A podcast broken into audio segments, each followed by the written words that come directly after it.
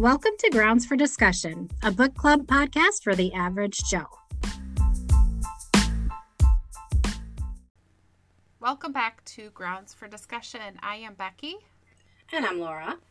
And today we have a little fun uh, podcast planned for you all. We're going to talk about some of our faves in the last couple of months and give some book recommendations. So I'm excited about this. Yeah, it's going to be fun. Yeah, I'm excited to hear what you are reading. And I'm excited to tell you yeah. what I've read. yes. Because we kind of don't, I mean, we sort of purposely don't talk about it as much anymore yeah. because we sort of like to hold things back just in case we want to use stuff. Yes. Or yeah, or if in case we want to do like this, where because you know every once in a while it's fun to have yeah. A, which it actually used to be a big part of what we talked about. So oh like, yeah, yeah, yeah. We used to talk about what you are what we were reading. That was our main all the time thing to talk yes. about. Yeah. yeah. So yeah, so this will be fun. We don't get to do this as often anymore. So, uh, are you drinking a coffee this morning? Of, co- of course. Yeah. Yes. What you got? Um, I have. I've been drinking this for a couple months now. Um, it's Charleston Coffee Roasters. Hmm. I don't know if you're familiar with that brand, but um, I think they make a, a pretty a pretty good bean. A pretty good bean. Hmm. Hmm. Is it um, local? No, it's Charleston, um, South Carolina. So oh, okay. Yeah, it's it's just a little roastery, and is that what that's cool. called? Ro- How'd you roaster, hear about roastery. them? I didn't. I just saw them in the store, and I was like, I'll give this a try, and I just really liked it. So I've been nice. the last couple of months, I've been cool. That's what I've been sipping on, and I enjoy it. Nice. Um, yeah, and I have to say too, and this is totally has nothing to do with you know what I'm drinking at the moment. But I did um, go on a little trip. Well, I was telling Becky I went on a trip with with my husband over a couple weekends, and I had some really good coffee at a few different uh. places. One of the places was literally in a gas station, but it was its Ooh. own coffee roaster. What like was it called? Little. It was called Arise Coffee. Okay. Okay. And it was really good. I was huh. really surprised. I yeah. was telling Nathan uh, Saturday, like a couple days ago, we had gone on a date and he saw this place called Bison White Bison, I think is what it's called, coffee. And he's like, "Oh, have you tried that place?" And I was like, "Yeah, I tried it, but it's in a gas station." so, so like, just the ambiance, like it was a kind of a cute place, but I was like, ah, I just, I don't know if I can do it, just because. Yeah part of the drinking experience for me is the ambiance. And I totally understand that. The only reason I tried this place was because we were staying at an Airbnb uh-huh. and they had a little like welcome packet thing or whatever, you know, in, oh, in the, yeah. the place. Yeah. And it just had different like local recommendations. And it was like right. Arise Coffee. It's it's don't be, it's in a gas station but don't be fooled like it's, it's they're their own coffee roaster and it's really good or whatever like it's huh. it's legit i was like okay you know yeah. so we go there and of course we were on a trip so we were like making little day trips all around the area this was um mm-hmm. in high we were staying in um well we were staying in live oak florida but mm-hmm. a lot of the stuff was around high springs florida okay at, that we were going to. And so, um, so I was like, well, okay, I'll try it because they say it's really good, and we're not going to be staying anyway. We're ta- I'm going to grab it and go because we were going to all these springs, and so I knew I was going to be taking it to go no matter where I went. Mm-hmm. So that's why I was like, well, I'll try it since we're not sitting down yeah. anyway. Yeah. And yeah, no, I wouldn't have wanted to sit down there. not because yeah. it was bad. It was just it's a gas station. Like, yeah. Really, yeah. You know. But um, but the coffee was really good. Well, I was really impressed. Fun. Discovering I was like, new oh coffee places. Yeah, I was really impressed. I'm like, cool. they're doing a good job over there. Hmm. So for them. Look at you, keep keeping low overhead and making good coffee. I can get on board with that. You know.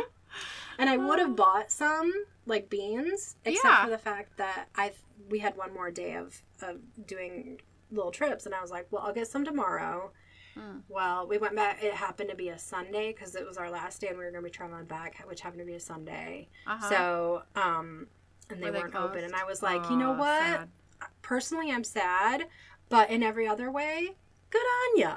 Like, Yeah, yeah. they're closed on Sunday. Look at you. Like, not Yeah, because I feel like you have to be closed on Sunday, but only because, like, you know, hey, that's cool.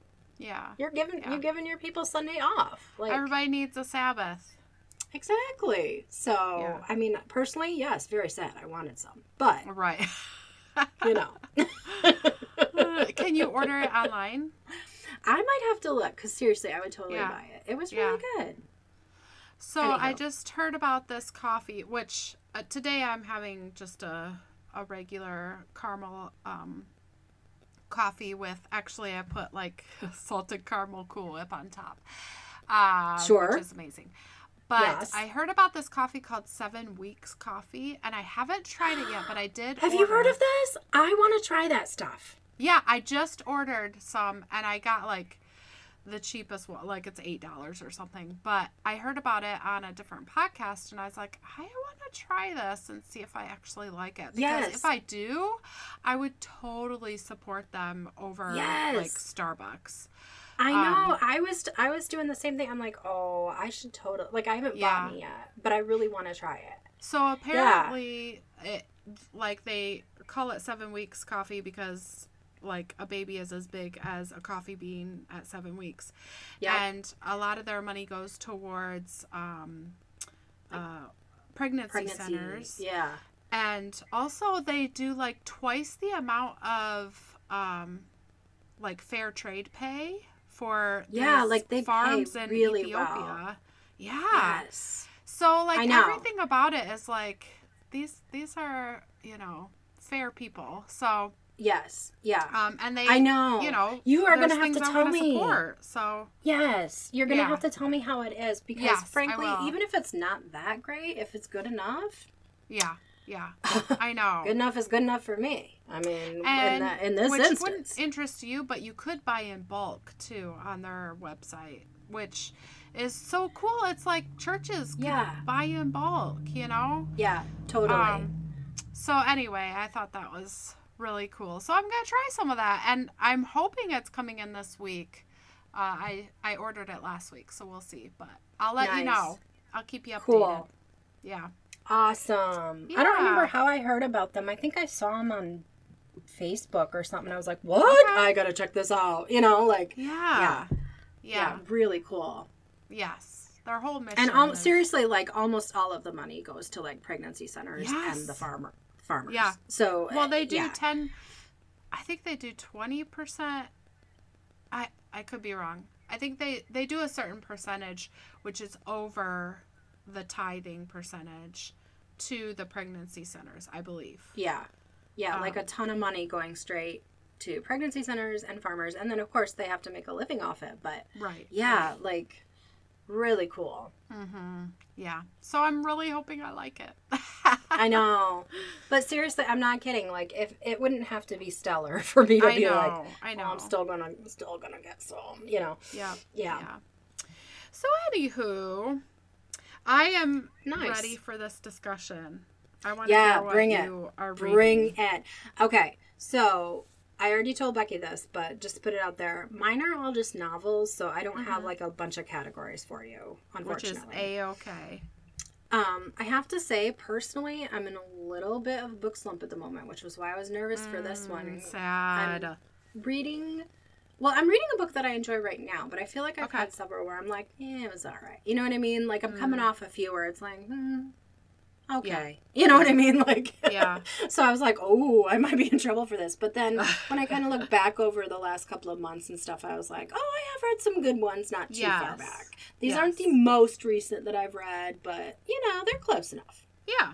So, yeah. All right. So give me give me a recommendation. Okay. So, my first one is Station 11. Yes, Laura. Yes. Yes. By Did I St. tell you about Mandel. this book? Maybe. I might have because I heard about it from Nathan, who heard about it from a teacher friend, and I read it Okay. like a year or two ago, maybe. Yeah, But, it's not brand new or anything. But Yeah. okay, so here's I'll give you a little like synopsis. I know Yes. you know, but for for Yes. everybody else. Okay. So, set in the days of civilization's collapse, Station 11 tells the story of a Hollywood star, his would be savior, like someone who tries to, like, literally save his life, and a nomadic group of actors roaming the scattered outposts of the Great Lakes region, risking everything for art and humanity. One snowy night, a famous Hollywood actor slumps over and dies on stage during a production of King Lear. Hours later, the world as we know it begins to dissolve. Moving back and forth in time, from the actor's early days as a film star to 15 years in the future, like past when, when the world starts mm-hmm. caving, when a theater troupe known as the Traveling Symphony roams the wasteland of what remains, this suspenseful, elegiac, spellbinding novel charts the strange twists of fate that connect five people the actor, the man who tried to save him, the actor's first wife, his oldest friend, and a young actress with the Traveling Symphony, caught in the crosshairs of a dangerous, self proclaimed prophet. So that is like super not helpful in some ways, but also like it's kind of like what? What? Like there's so mm-hmm. many things going on, but like when mm-hmm. you start reading it all comes together and it won't be confusing, I promise. Mm-hmm. But I so enjoyed this book. Yes. I I just thought it was super like it's definitely I would put it in the sort of like dystopian category Yeah. because mm-hmm. a lot of it follows sort of the decline of western at least at least the United States but if I'm remembering right I think it was the world like it travels the mm-hmm. world and things start to fall apart and so you have this this they call they call themselves a traveling symphony and they're mm-hmm. literally it's almost like old school like bards wandering the country as a group um, partly for protection and partly because they want to live as actors and musicians so they go around doing plays and kind of keeping the arts alive because there's not a lot Mm-hmm. like that remains of like books and stories and plays Right. and all of that. So, um, yeah, a- and that's just a very brief whatever. It's so much bigger than that. But anyway, um, Yeah. that's my little my little take on it. But anyway, I yeah, I thought it was just a really fun read and an interesting Yes. um, look at like okay what would happen if the bottom fell out and like how would Yeah. that look and what Yeah. would happen to like books and what would happen to you know theater and it, Yeah. it was it was, it was good so Yeah. yeah And didn't didn't the people kind of have to choose like which group they would go with and like that was kind Yeah. of the group that would protect you and take care of you. It was your community. yeah like it- Um, yeah like you formed like troops of Yeah. you know whatever you wanted to kind of surround yourself with basically Mm-hmm. and and really it was kind of a lot of it was based on like happenstance like who's around you when it all falls apart Yeah. Yeah. and part of it's based on like what you want to be as a individual and as a community Yeah. and part of it's like so it's it's it's just interesting like because Mm-hmm. you really you really do start to think about all of the the the ways that you would have to sort of decide Mm-hmm. um who you want to be in a way that I don't think that we have to maybe always think about in modern Right. society yeah. um because if you're gonna switch groups that's a big deal You're right. And you- Yeah. and you might not even like you might end up getting killed because Mm-hmm. it might not work you know like from what one I or the other group might not be happy it- about that so It was kind of like the Wild West a little bit. yeah Am I yeah. remembering that correctly? Yeah and it's not it's, it's so interesting to me too because there's not even really like a lot of information about um the area that's not immediately in front of you so they have sort of this like Yeah. okay the the the the um, symphony has this um route that they always Mhm. travel Yes. like every year they travel this same route along like Uh-huh. by the great lakes and they kind of like are like well what if we went a little further this year and they're like well i don't know we because we really don't know you know like i mean it's just like Uh-huh. a big deal to even think about like Right. traveling a little further than what they know for sure. Yeah. You know? Mhm. So never mind like the rest of what used to be the country. I mean, California, that's like the moon. Okay. Don't right. even, you know, like Yep. why even bother thinking about it? You know? Yep. so Mhm. it's just it, it's really interesting. I really Yeah. enjoyed it. I I really really liked that book too. And it's Yeah. been like I said, it's been a while, so that would be one that I would probably be willing to reread because I remember just really really liking it. So, good pick. And what's funny, what's funny too is it was written in 2014, and I do think that I know, right? And I really think that, um, I mean, I'm trying to remember when dystopian became so big because I feel like it, it, like for sure when we were young, I don't remember reading a lot of like I dystopian like- novels. Well, The Giver is dystopian and that I remember I True. read in high school. True, it's out there, but I feel like as a genre, I in think it became really big, at least in my mind, the Divergent series. yeah, And or I even Hunger Games, maybe. written. Yeah. And Hunger But- Games for me, I felt like was yep, was some of the first. Which I to think really was make me around the think. same time, maybe. Yeah, I think so. Yeah. But So. I mean, I know it's always been a thing, but I think it's just become so popular Yes, in the last. huge. I mean, Uh-huh. well, in the in the in the 21st century at some point. I don't know for when sure, exactly, but yeah. anyway. Um, so I find it interesting that this is not a brand new book. You know, she wasn't writing this after the pandemic or anything. Right. Um, so yeah, yeah. Good. All right, good Beck. choice. Okay, give me so a book. Here is my first one. I I did kind of try and choose like some different categories just to give it a little bit of a variety. Um, so some of you who have been faithful listeners might remember that we did um, in episode 31 we did um, a book called Salt to the Sea by Ruta Sepetys. Is that Mhm, how you say yep. her last name?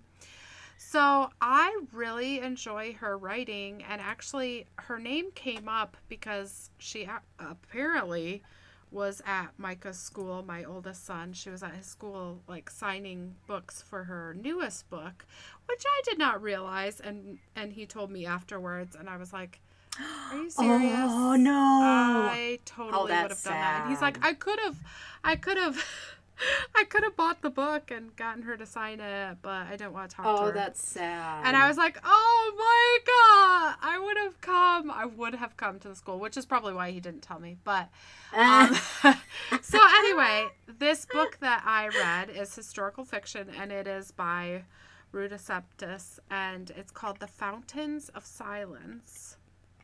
And whenever I find an author okay. author that I really like, I usually try to find, you know, other books that they have written. And I really did Yeah. enjoy Salt to the Sea. It's another historical fiction. Um, and so I was like, oh, I saw it actually I saw it on audiobooks and it didn't have any holds and I was like, oh, I know that author. I'm gonna read that one. So that's um, awesome. it actually takes place during the dictatorship of Francisco Fra- Franco, who was Okay. who was a dictator in Spain.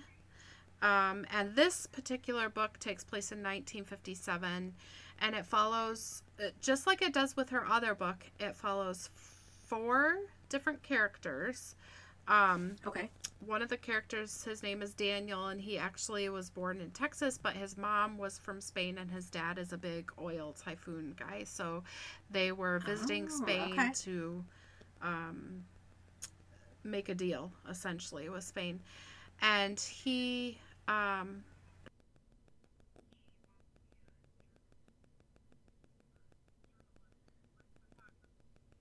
whatever you call it Oh, okay. Yeah, yeah, yeah. like a Uh, photojournalist Yeah, yeah.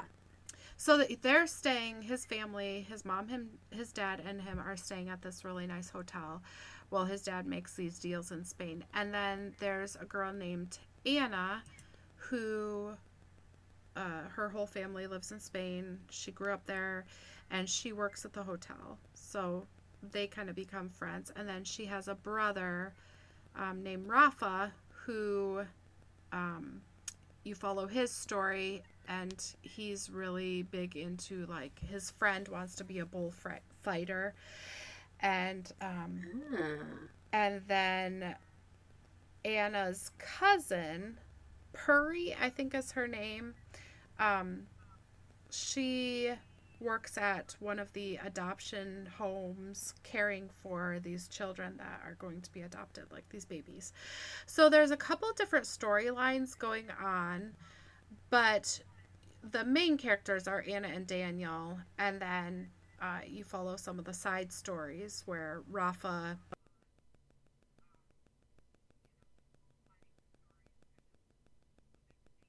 uh, Puri, the cousin, um, you find out some interesting history about Spain and like child trafficking, essentially, and um, Hmm.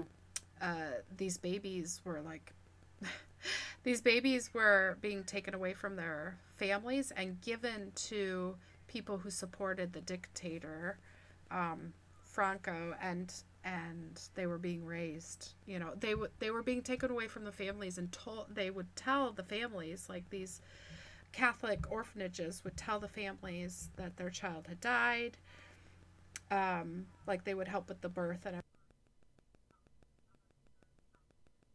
sell them to families who supported the the dictator.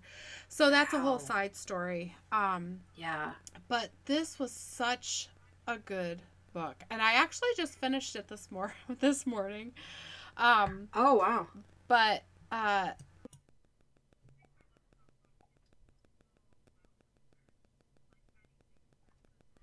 Mm-hmm. She's is she like um like Lithuanian or Estonian or something? You know. I don't know. Um, she's I can't remember, but she's I want to say she's like maybe Baltic or something. She's from somewhere, right? Um, but her that book that we reviewed before was also Yes. about like a different culture, and I feel like she Yes. does that a lot. She does. And actually, I read the author's note afterwards, and she talked about how, with every other story that she has written, it has been somewhere in her family history in the past. And this was kind of the Mm, first book okay. that hasn't been.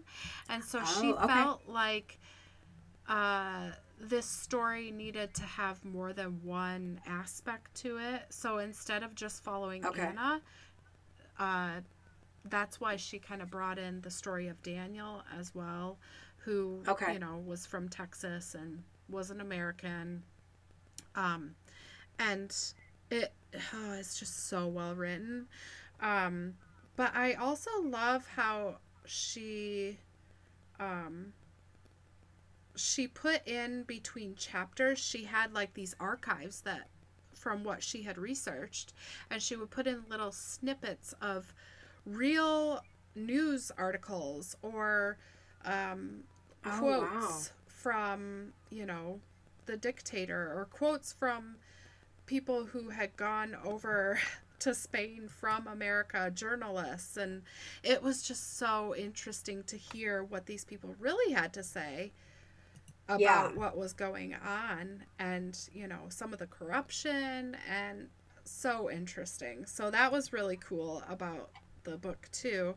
But the whole theme and you could probably tell from the the um actual book. It's called The Fountains of Silence, but the theme of the book throughout a big theme was silence um, and when to speak up and when not to speak up and like Hmm. some of these Yeah. people were facing persecution and they spoke up and um, some people kind of held back for appearances sake and it was just really interesting at the end um, especially one of the nuns talks about how standing up for what is right and what is true is ultimately more important than being silent and being quote unquote safe. So Yeah. um it wa it was a really good Wow. book. Like each character kind of had a secret that they had to wrestle with and they had to decide like is this safe for me or should I put this out there or should I be silent about it? Um and I think pretty much one of the main themes was just, you know, should I be silent or does truth uh, trump silence? So it for me Wow. it read a lot Very like cool. a suspense book um, because every chapter was okay. just really like what's going to happen next type of feel um, and it was very easy to read for me it and yeah i just it was a really really good book i loved it highly Nice. recommend Awesome. So, I, just so you know, and you probably can hear this from your end, but I'm literally on Goodreads right now, so that I Oh. can like look through your stuff, Mm, and whichever ones you're talking about, I'll just I'm just adding it right to my want to read list. So, yes click. yes. yep Fountains of Silence, want to read.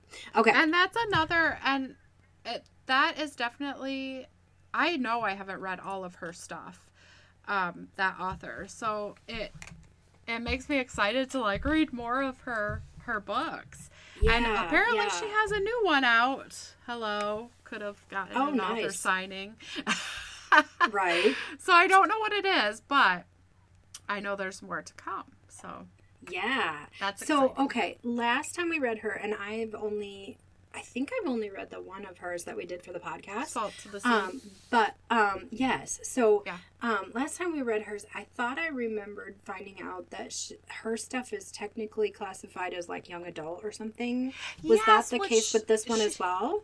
Yeah, she did talk about that in the author's note. She said it's kind of a dual, you know, it's it's historical fiction, but it also can be categorized as adult fiction, which Okay.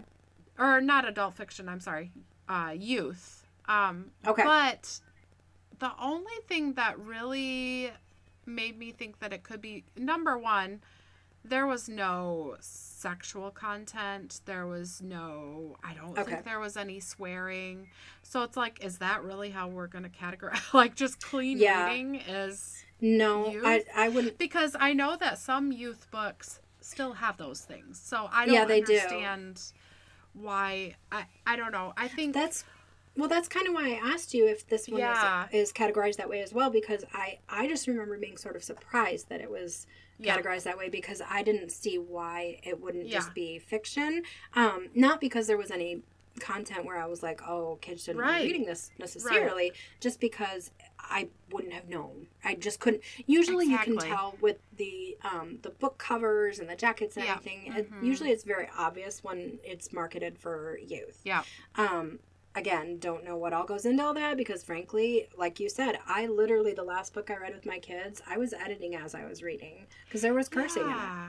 Yeah. So, and I'm like, and it's it's it's not. I don't even think it was young adult. I think it was like kind of a kid's book. You know, like sixth grade maybe. You know what I mean? Yeah. Um, yeah, fifth, sixth is- grade somewhere wow. in there. Yeah. So. Ugh, so frustrating. I know it's frustrating, um, which was part of why I was glad that I was reading Yeah. it to them instead of them Yeah. reading it. Yeah. um, mhm. But yeah, and the book was great. It just I couldn't figure out why there was cursing in it. Yeah. So I'm just Well- okay as I go on the fly. But so that's why I was asking. Anna, about this the one. two main characters, Anna and Daniel, they are, I believe, like 16 and 18. So they are Okay. younger, but then Okay. probably, I don't know, the last couple chapters, it skips ahead like 18 years or something like that. And so they're older, but I really, I would recommend this to anybody, and it doesn't read like a kid book at all. I don't, I wouldn't categorize it as that. I think, I don't know Okay. why people would say that it's youth other than there's not explicit stuff in it but like you said Okay. they're they're It's always the categorizing case. youth whether it has that or not Yeah. so i don't know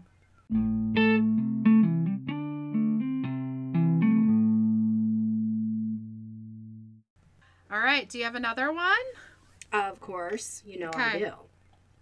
Um, so again, just know a, you do um, just a novel as well. But and Uh-huh. I've done a few of his, but it really started with the podcast. We Okay. read one of his books, um, Kazuo Ishiguro, and he was Oh, the one yes. who wrote.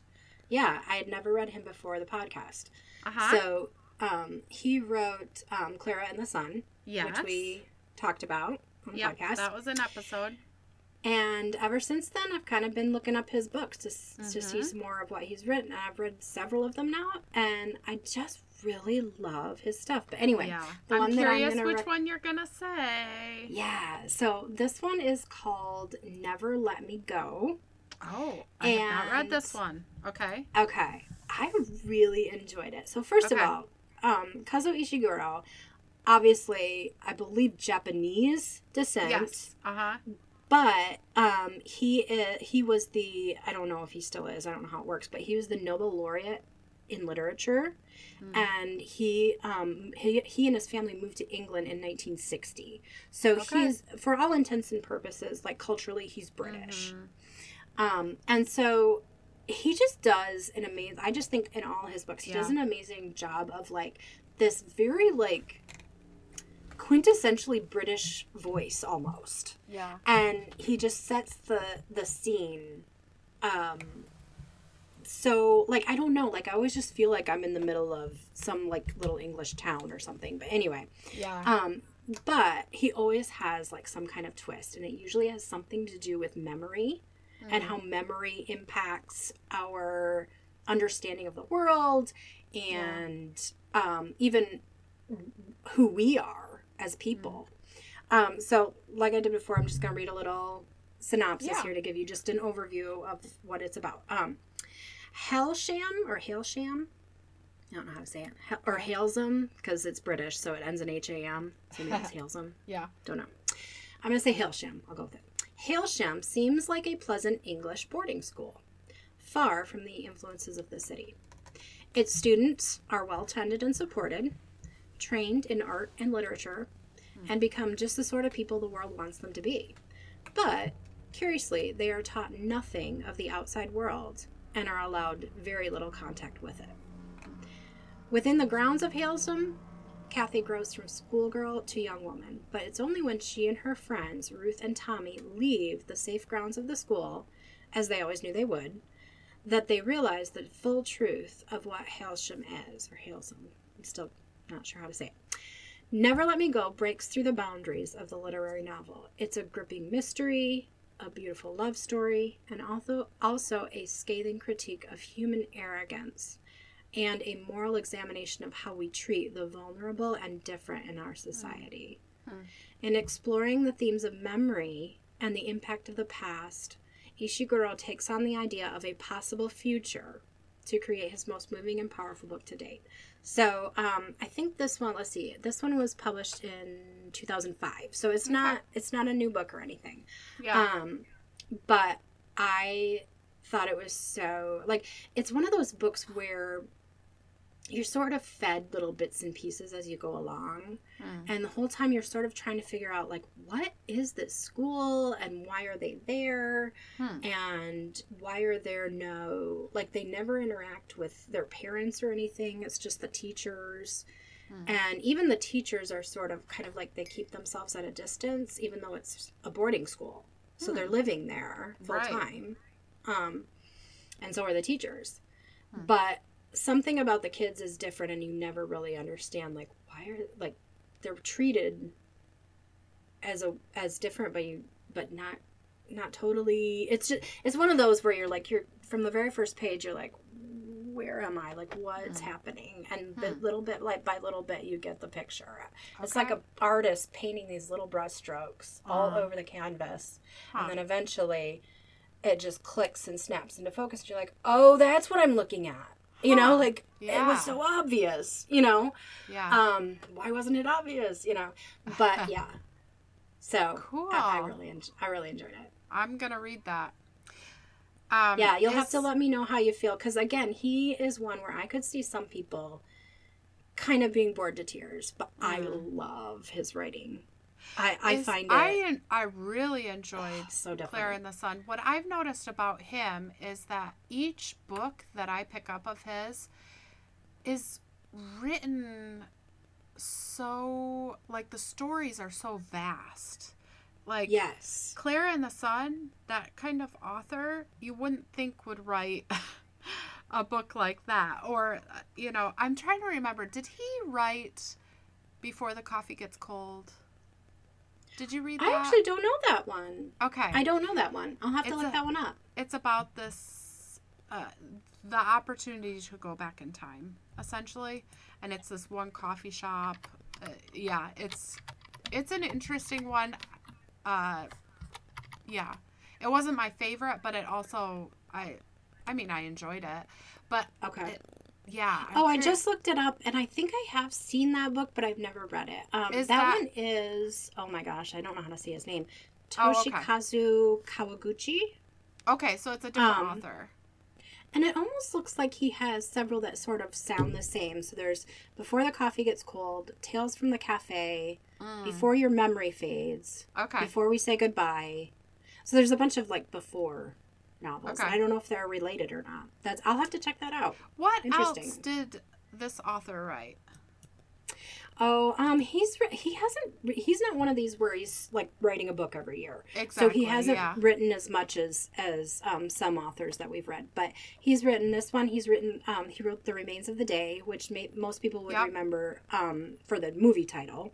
Yeah. And again, tons of people yeah thought that it was the most boring movie they ever saw in the world, and really I can and, and I can under I haven't seen it, but I could imagine that would maybe be kind of a Huh. boring movie. But I love the book, so Yeah. huh go figure. I don't know. And Okay. again, like like I said, I think a lot of people might find his writing kind of boring, but I find it so subtle and so um, carefully woven Mm. and just very um, delicately placing little bits of information like breadcrumbs all Yeah, the way yeah. you know like that's his style and i i love it but Yeah. again maybe not for everybody Well, I'm definitely gonna So- read uh, your recommendation because it sounds really interesting. And he has several more that i still haven't read he's written i'm looking at his page right now like i said i'm on goodreads because i wanted to be prepared Yes. um, I'm like, I'm gonna be clicking on everything you say.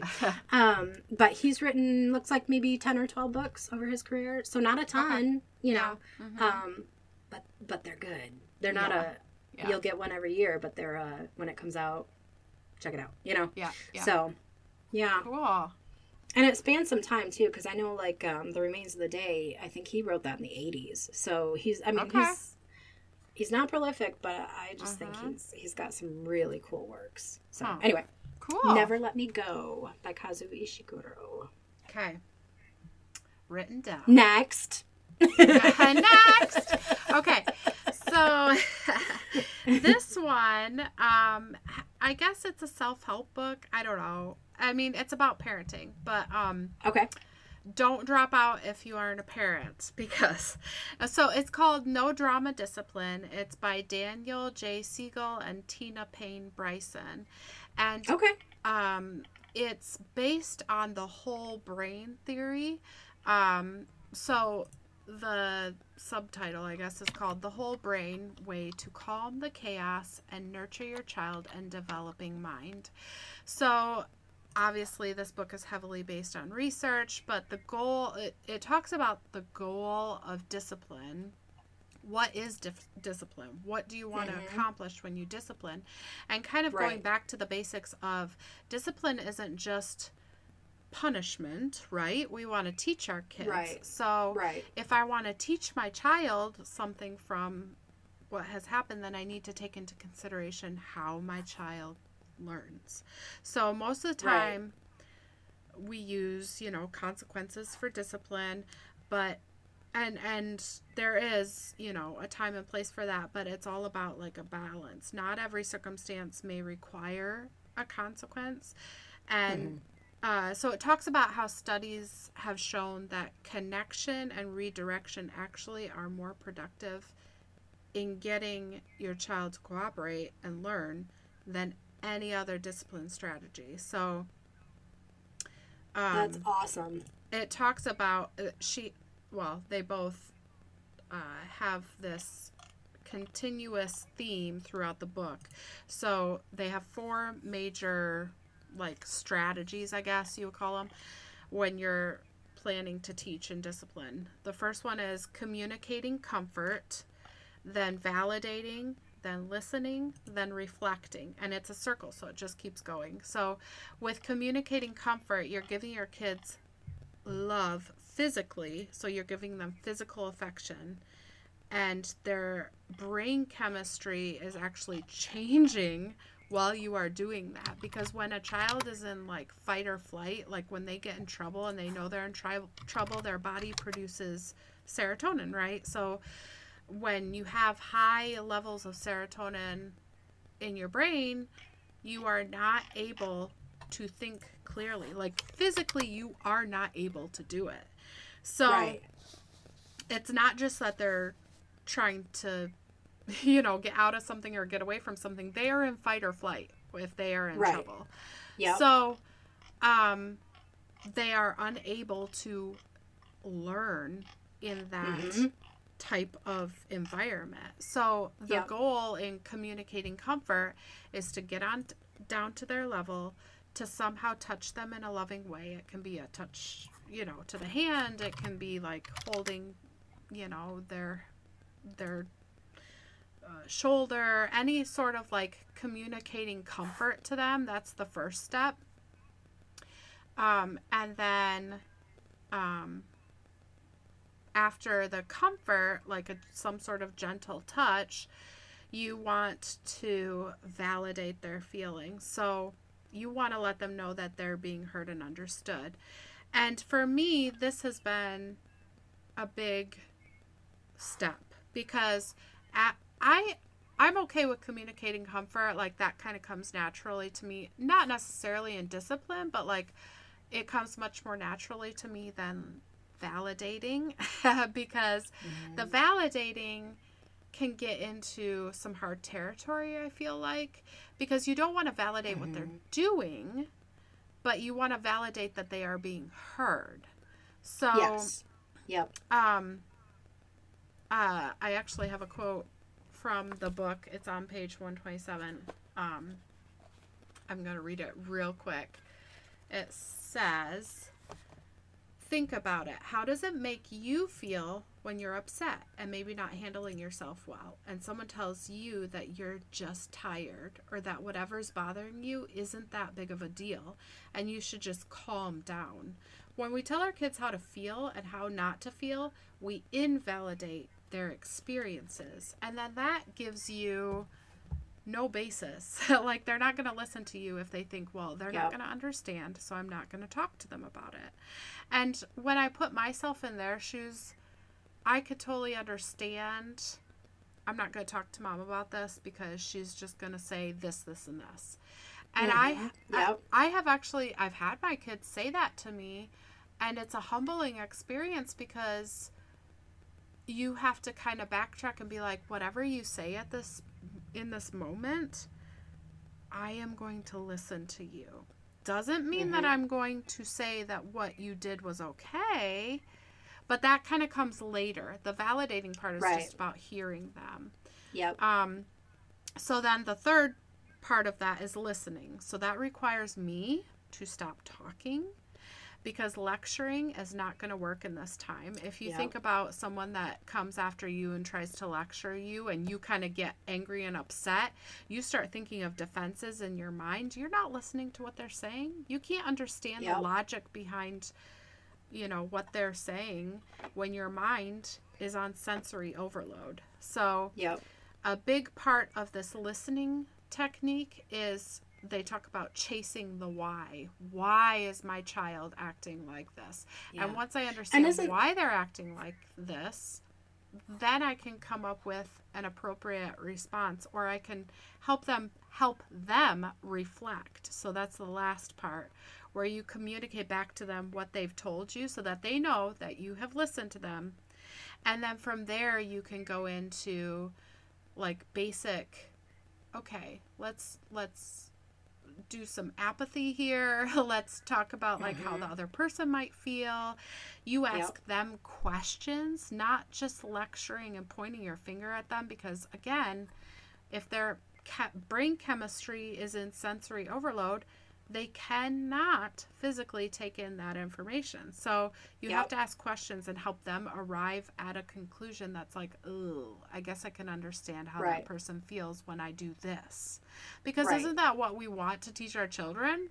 We want to teach them how to have relationships with people.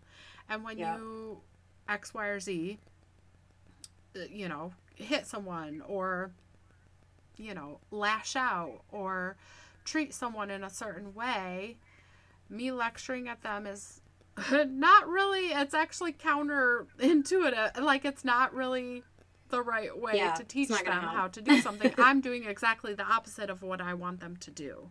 Right. So, um, That is so interesting. And everything you're saying sounds so much like another book that I read not too long ago. Um, it was called Seen.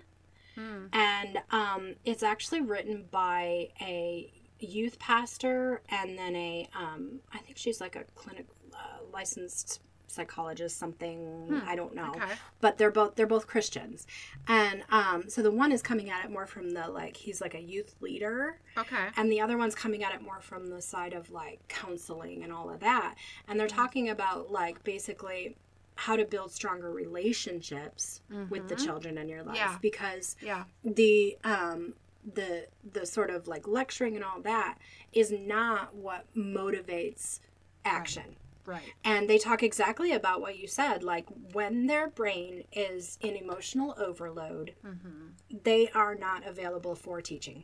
Yep. Period. Yep. You can't. You can't. You physically can't. Even as adults, when Right. it's the same. That's how our brains function. Yeah. And so, yeah, it goes into a lot of eh, not a lot, but like some of the sort of clinical aspects of like Yeah. um and this one leans more to it's the the the thrust is about okay so it's got a, a sort of subtitle called despair and anxiety in kids and teenagers and the power of connection and it talks about how we don't we're not just trying to fix a behavior anyway. Exactly. that's that's not the goal here. Right. you know the goal is not get them to stop doing xyz Right. that's way too especially as a christian. Mm-hmm. Like, mm-hmm. that's so not the point. The point is your Exactly. heart. Mm-hmm. And i want and we are motivated by relationships. Yes. so if i don't come from a place of relation of hearing you and saying i am in this moment i am right here with you Yep. and i will mm-hmm. feel this with you Yes. and I will walk, you know, like, then, yeah, they come, they end up in a place of despair Yep. if they don't have that. If they don't have someone in their life who will do exactly what you said, Yeah. like validate Yep. their feeling, not the not the thing they did. Right.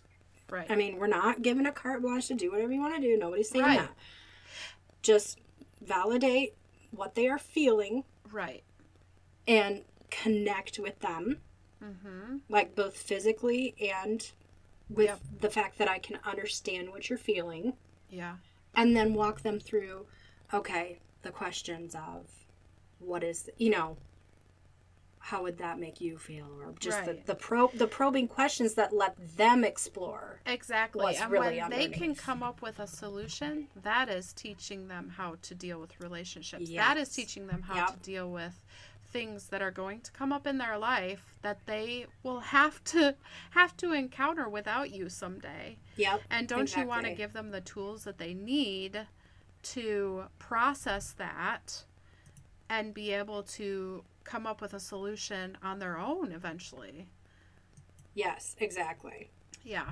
And it's all about relationships. So it's not necessarily, I mean, obviously this book is geared more towards parents, but it's a good standard of practice for anybody. When you Yes. Yep. when you disagree with somebody about something and there's a heated whatever debate or discussion to communicate hey listen i love you you know i love you and Yep. i hear what you're saying Yep. and what you're saying it sounds like you're saying this and be able to repeat it back to them and then to sit and Mm-hmm. listen to what they have to say and then ask questions didn't jesus do that didn't he Yep. ask questions to help people get to the the desired outcome and Yeah. being able to let people process that in their own way in their own time, I think is is biblical. Okay, so give me the title again. It's called No Drama Discipline, and it's by Daniel J. Siegel and let me see, Tina Payne Oh, Bryson. Okay. Yep. Okay, on the list. So, and it's one of those Nice. where I am still working through this book. I'm like maybe Yeah. I'm more than halfway, but um, it's one of those that you have to kind of take really slowly because there's it Yeah. can get very overwhelming, you know. Yeah. Um, but well, you're I, you're retraining your yourself Yeah. to react com- differently than you Yeah. have your entire life. exactly. Yeah. When you know, like you were saying, this isn't just for parents. This is for everybody. Yeah. Because, like you said, um, I think so often. I mean, we just see so much of it now where people just want to shout each other down, and Yeah. we know that's not doing anything. exactly. We know this, but it's like Mm-hmm. we can't think of. We somehow we just think if we just do it one more time, we'll have Right. a different outcome. I mean, it's Right. kind. it's that's the you know they talk about the definition of insanity being Mhm. Yep. doing the same Yes. thing over and over and hoping for a different outcome. Yep. Um. So we know that that doesn't work, and especially as Christians, we know that we are called to a, a different way Yeah. Mhm. um, and that that Jesus has been so patient and kind with us Right. and how he woos us. Yep. And then we think that we're going to turn around and do it with force by with someone Right. else. Right. No, this is about the allowing the spirit to retrain Right. how we move about in the world and how we Mhm. how we interact With with people. conflict, ideological conflict. Yeah. and people who um, don't know the Lord and don't or whatever, you know. You're right. Um, yeah, it's and that is not easy, and Mhm. it's and it's not something you can just work yourself into. You're gonna need Right. the Holy Spirit to help retrain you. Yep. Yep. So yeah, that's big stuff. Yep. Yeah. But it's such a good book. It's really good. Um, I Nice. would highly recommend it. So, Yeah. yeah. And I love that, like, I mean, I think it's so weird that we have this, but there is sort of like a science versus faith thing that Mm, we, yeah. for some reason, can't seem to get rid of and can't seem to Yeah. understand that they're not in conflict. But anyway, um, yeah. Right. Right. but I love that it uses kind of like the what we do know of brain science to sort of Mm. say like look we know this about ourselves Yeah. as human beings And this is and how God and how our brains us. work we're made this way by the Yeah. creator It's interesting Um, because God has made us for relationships. God has made us for Yes. community.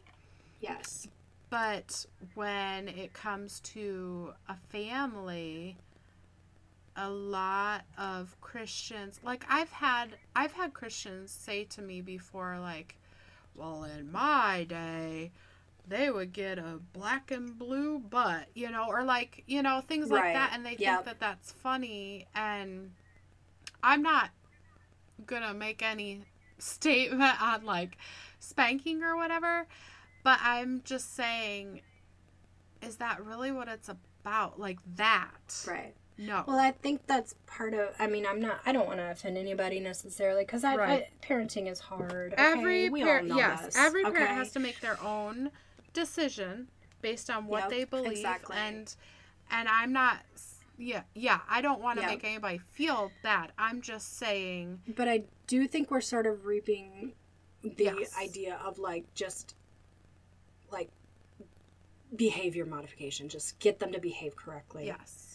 And Yeah. we're starting to see how that has not worked Yeah. that This book not, even it, it talks isn't cre- about it's not creating what we want you Yeah. know? uh, one of the things that this book brings out that was totally a, a mind shift for me, and we've heard it said before, but if you give your child attention when they are upset or doing something wrong, that you're spoiling them or that you're reinforcing that bad behavior. And I now disagree with that statement because I think that whenever you show your child love and affection, that is not reinforcing a bad behavior that's showing them that you love them and care about them and clearly something is going on in their mind and Right. please talk to me about it let's talk about it let's not push it under And the I would rug say I or think- like Right. I, I to- think people get lead from a place of fear and think, oh, okay, I don't want to do. And I've done it too. We Mhm. all, we Oh, all yeah. do that. But I, you know, th- there's this place of fear, like I don't want to create X, Y, Z behavior Yes. as a learned Yes. learned response uh-huh from the way that I interact with the situation. Yeah. But what's what we're missing is that it has nothing to do with the the action that I took related to that. Has everything to do with how I re, how like the the the connection or missed connection yeah that happened. yeah So if they missed the connection, right if I if I just said can't believe you're doing this. You you know better. You Right, right. I've told you this before and you know you're not supposed to do this and blah blah blah. That's a misconnection. yep And so it has nothing to do with the fact that you you know that's almost like saying let's just put on blinders yeah and pretend something didn't even happen because Right. otherwise if I if I if I say look this happened then it's calling attention to it and mm-hmm. you know it, i mean it, no that's not that's not the point it's all about that misconnection where they feel Right. like i wasn't heard right you didn't hear me at all. You didn't hear what Mhm. i was saying. You didn't enter into my emotions with me Yeah. and try to help me out through them at all. Yeah. So yeah. Yeah so easy to do but yeah oh yeah. And i still i still have times of really struggling with like but what i that- love every situation is so different.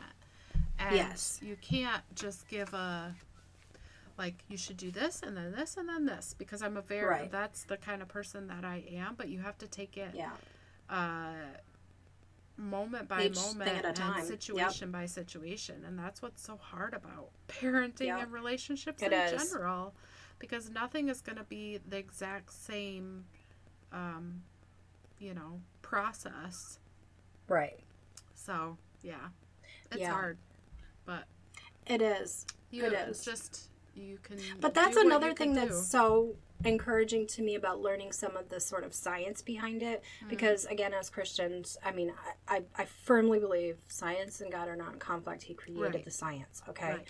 So, what's so encouraging to me is to know how our brains work and that they form these connections mm-hmm.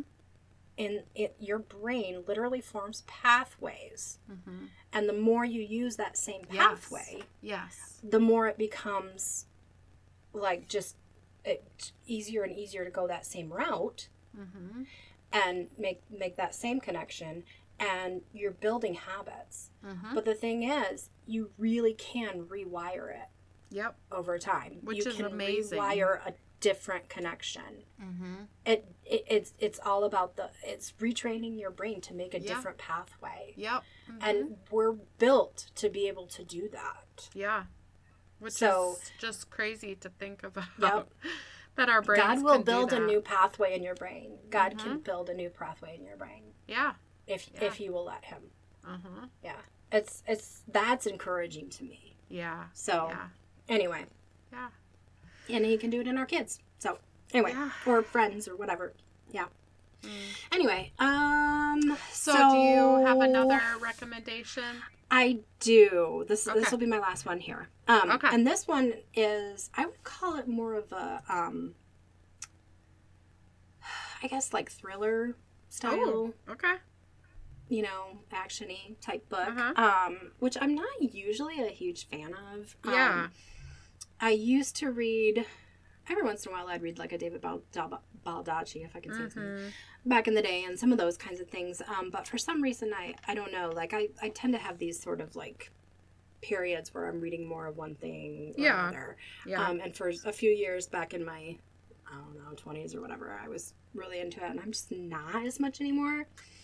Um, so I was surprised that I enjoyed this because I picked it up thinking, eh, we'll see. But I really enjoyed it. okay. Um, it's called Never, Hmm. and it's by Ken Follett. And Okay. I don't know if you know Ken Follett. He's the one. Did you ever read? Um, he had a series called um, The Pillars of the Earth, Oh. which was yeah. about um, like it was like epic, like centuries long, like Mhm. series um, about I heard of it. cathedrals. but I did not. I have not read Okay. it. There was a PBS show of it. Yeah, yeah, they made Yeah. a show about it. Yeah. Um. Anyway, and so it's that author Ken Follett. So this Okay. is kind of a departure for him because he usually writes more like the really epic, big, like centuries Yeah. and centuries and family generations and blah blah blah kind of Huh. series things. And this is just, I, uh, my understanding, it just a one-off, one thing, thriller, action-packed kind of thing. Okay. So, um, since this is this is my thing, I'll just read the. Yeah. I, I just do better just reading the thing. Oh, yeah. I'll take ten years to try to describe this super easy thing.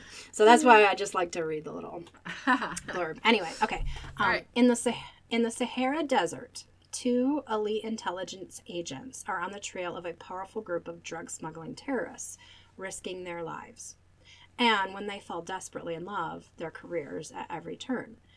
Nearby, a beautiful young widow fights against human, human traffickers while traveling illegally to Europe with the help of a mysterious man who may not be who he says he is. Meanwhile, in China, a senior government official with vast ambitions for himself and his country battles against the older communist hawks in the government, who may be pushing China and its close military ally, North Korea, to a place of no return. And in the United States, Pauline Green, the country's first woman president, navigates terrorist attacks, illegal arms trading, and the smear campaigns of her blustering political opponent with careful and deft diplomacy. Deft diplomacy. She will do everything in her power to avoid starting an unnecessary war. But when one act of aggression leads to another, the most powerful countries in the world are caught in a complex web of alliances they can't escape. And once all the sinister pieces are in place, can anyone, even those with the best of intentions and most elite skills, stop the inevitable?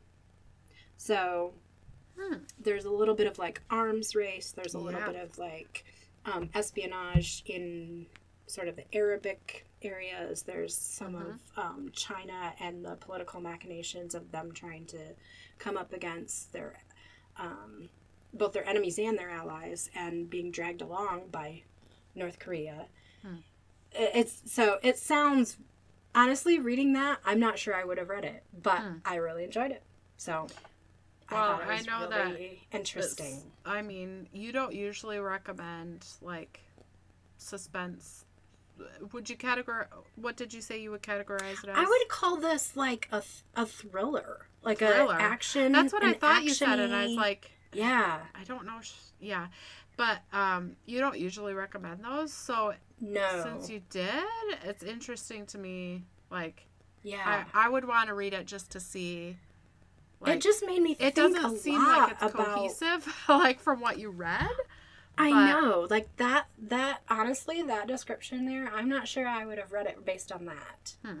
So I think the only reason I ever picked it up in the first place was because it was by Ken Follett, and yeah, yeah, I've enjoyed the the the things that I have read of his. Yeah. It's not like I've read everything he's ever written or anything, but what I have read of his, I've enjoyed. So I was like, interesting. He's Yeah. doing like a actiony. uh huh. You know, I'm th- I'm thinking like Jack Reacher, shoot him Yeah, up, blah blah blah. yeah. You know, but it's uh, to me, it wasn't. No, it wasn't like that. It was. okay, I found it super interesting, and um, yeah. interesting. So anyway, it made me think about especially about like um you know you think when you think about especially like maybe world war one where Mm-hmm. there really almost wasn't any even anything to fight about Mm. but it, just things just escalated Mm. and we ended up with a whole world at war right. you know so Yeah. it made me think about some of those questions of like how balanced is society on any given day like Hmm. what could happen that could just kind of tip the scales where Yeah. i mean obviously as a christian i believe god's in charge of it all but from our human perspective hmm you know what could what what might tip the scales one way or another where things just start escalating and everybody's get you know wanting to protect their interests and protect you know Yeah. so i just found it super interesting, Interesting. so Yeah, I would read that.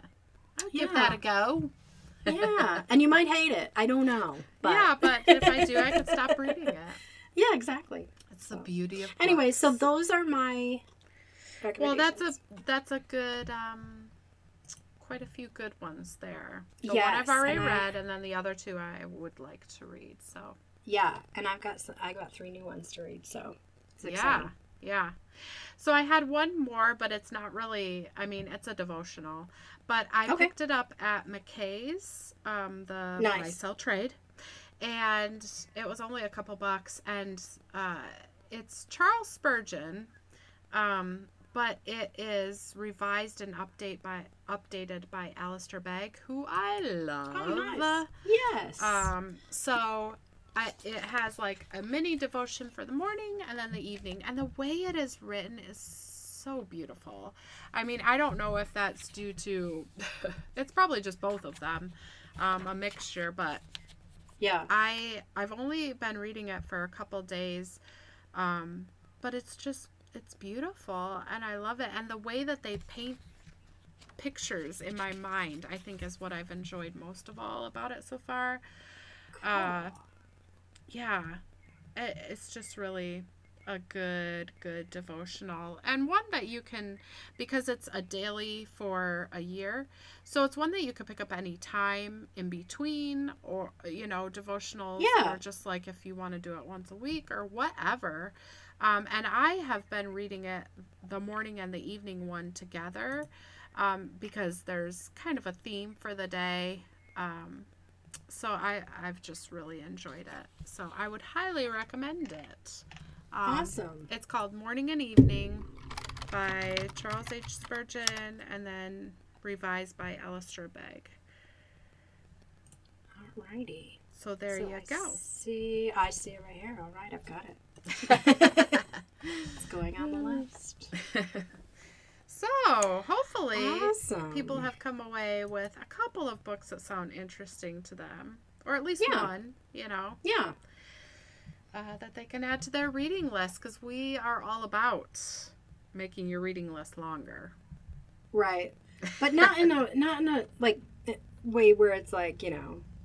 Only if you want it. You feel dragged down never, by You it, know, yeah. yeah. exactly. Don't Yeah. don't ever be dragged down by it. If it feels too long, ax some stuff. Oh, just, yeah. You know. Yeah. Yes. Again, Um, that's that's the beauty of it, right? yeah. You, can, you Yeah. could pick and choose what you want and uh, always enjoy it Yeah. Exactly. because it's about enjoyment. Um. Yes. Exactly. Um. So, do you want to tell where we're going from here? well, or do you how about you introduce the next book because I believe you've Okay. read it, right? I have. Okay, and I have not. So Yes. So the next book that we are going to be reading is called The Curious Incident of the Dog in the Nighttime. You're gonna have to write that one down. I know, it's a long name. The, the Curious Incident of the Dog in the Nighttime. Some of you Yes. may have heard of it because it was a I think it was a pretty good seller in its day, but it's not new or anything. Um maybe When was early it written? to Do you mid. know? I, I want to say, oh gosh, let me let me see if I can find it here. Okay. It's not it's not brand new or anything. Okay. Um, published 2003. So yeah, okay. yeah, it's an older one. So um, well, older for you young guys. It seems like not that long ago to me, but anyway. um, so yeah, so and it's by Mark Haddon, H A D D O N, Mark Haddon. So Okay. yeah, I've read it. Becki hasn't, so I kind of wanted to uh, see Yeah. what she thought of this one, and uh, yeah. It sounds interesting, so I'm excited to read it. Yeah, yeah. And it's a, sh- a shorter one, I believe. It's not. It's not Super super, long. long. It's it, it shouldn't take people too long to get Yeah. through. I mean, it's maybe like 200 or something Yeah. like that. Um, so not too bad. Yeah.